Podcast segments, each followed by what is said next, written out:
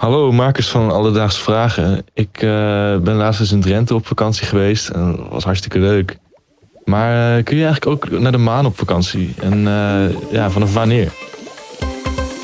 Alledaagse Vragen. NPO Radio 1 BNN Vara podcast. Met Elif Kan en Aaron de Jong. Marijn uit Veenendaal, dankjewel voor je vraag. En een vraag met een goede timing, want de NASA is weer helemaal bezig met de maan. Op maandag 29 augustus stuurt NASA namelijk de krachtigste raket ooit richting de maan. Het gaat dan om een onbemande missie, maar in 2025 gaan er ook weer astronauten naar de maan toe. Elif, vakantie naar de maan, zie jij het voor je? Absoluut, maar ik denk dat het niet betaalbaar is. Nee? Maar als ik het gratis zou mogen doen, dan eh, zou ik heel graag in zo'n raket stappen. Ik, eh, ik ook. Het lijkt mij alleen wel ontzettend eng.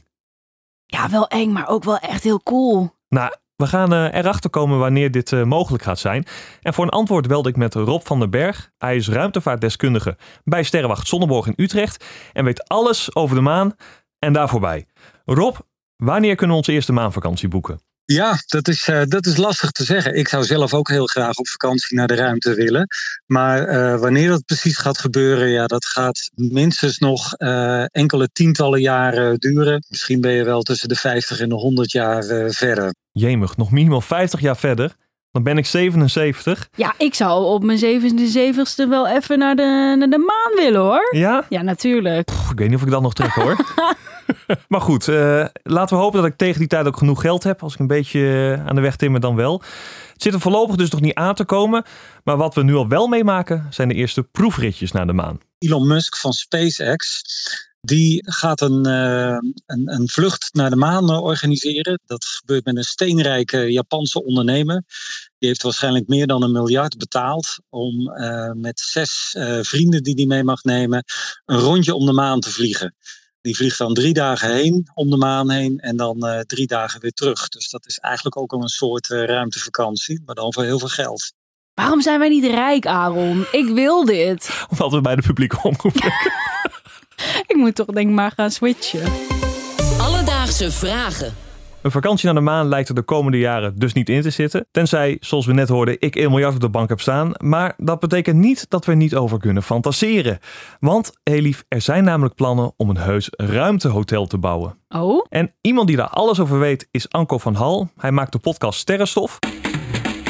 Legt ons uit wat we van het hotel kunnen verwachten. Ja, ze kwamen eigenlijk in 2019, Aaron, al met het idee om een hotel de ruimte te sturen. En nu zijn er nieuwe plannen voor 2027. En dat ruimtehotel heet, en dat is echt heel serieus, de Voyager Station. Lekker net boven de aarde, iets, misschien iets verder.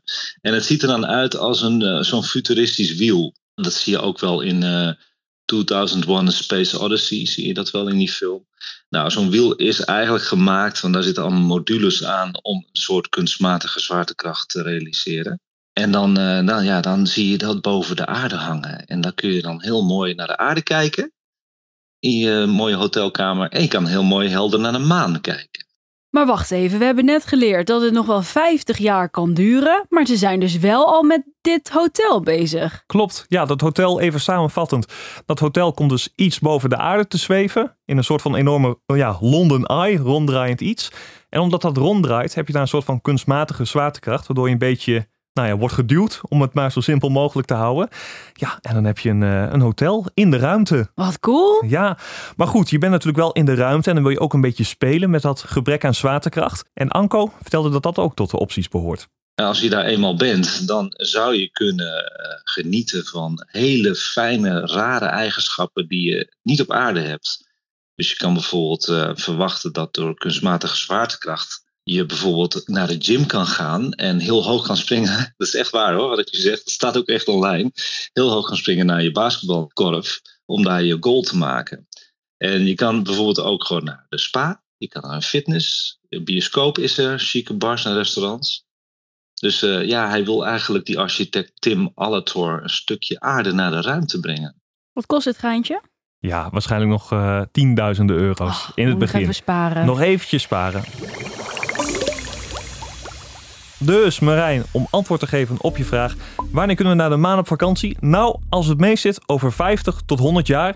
Maar dan gaat het nog wel heel veel geld kosten. Wel gaat er in 2027 een ruimtehotel open. Maar ja, ook daarvoor zul je flink in de buidel moeten tasten.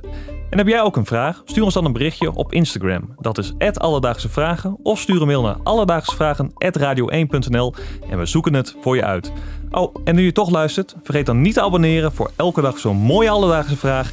En vergeet die 5 intergalactische sterren niet. Alledaagse Vragen. NPO Radio 1. BNN Vara podcast. Ik wilde vroeger dus astronaut worden.